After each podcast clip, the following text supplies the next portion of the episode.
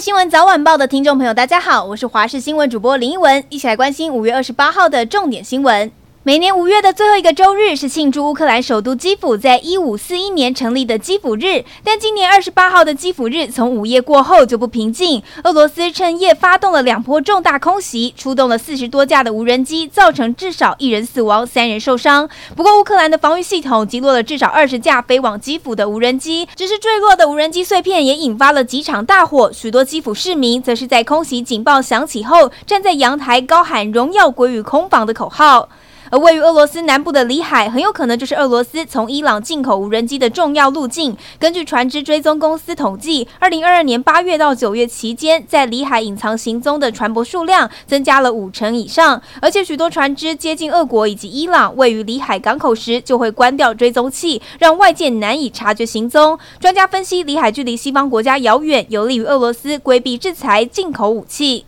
回到国内来看的是辉达创办人黄仁勋身价破兆，跻身彭博亿万富豪榜第三十七名。他回台担任台大毕业典礼致辞嘉宾，二十九号更前往台北国际电脑展演讲。不过有专家认为，他回台的主要目的很可能是跟台积电等企业合作成立研发中心。黄仁勋可说是最近的话题人物，还成了诈骗集团的目标，被当成了脸书诈骗广告。民众傻眼直呼，现在的诈骗集团非常跟得上时事，但也请大家别上当了。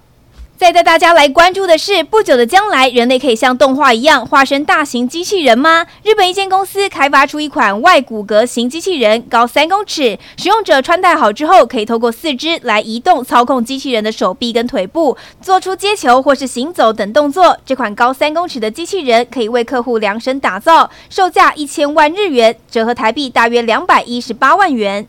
再来关心体育消息，美国职业 N B A 东区冠军赛第六战，塞尔提克死里逃生。原本绿衫军在比赛倒数三秒时还落后一分 ，Marcus Smart 接到球之后三分出手没进，但 Derrick White 发完边线球之后冲进禁区抓到篮板补进这一球。比赛这时还有 零点一秒，而塞尔提克也完成了不可思议的绝杀，从系列赛零比三的绝对落后到现在追成了三比三平手。再来看的是美国职棒大联盟，洛杉矶天使队的二到六球星大谷翔平迎战迈阿密马林鱼的比赛，再度双刀出鞘。投手大谷先发主投六局丢掉两分，狂飙了十张老 K， 让他本季累积了九十次三振，成为美联的三振王。而退场时也是胜投候选人，但是大谷的胜投被牛棚搞丢，双方逼近了延长赛，最终由马林鱼以八比五击败天使。最后来关心天气，今年的第二号台风马娃下周一开始速度将逐渐的放慢，并且有北转的趋势，北转的时间点以及北转的程度仍然有很大的不确定性，对于台湾下周天气的影响程度也有变数的存在，务必要留意台风的最新动态。另外台风较为接近的时间跟影响的期间，要留意基隆北海岸东半部以及恒春半岛南部沿海以及马祖澎湖容易有长浪发生，尤其东台湾沿海将会有三到五公尺的大浪，非必要请勿前往海边活动。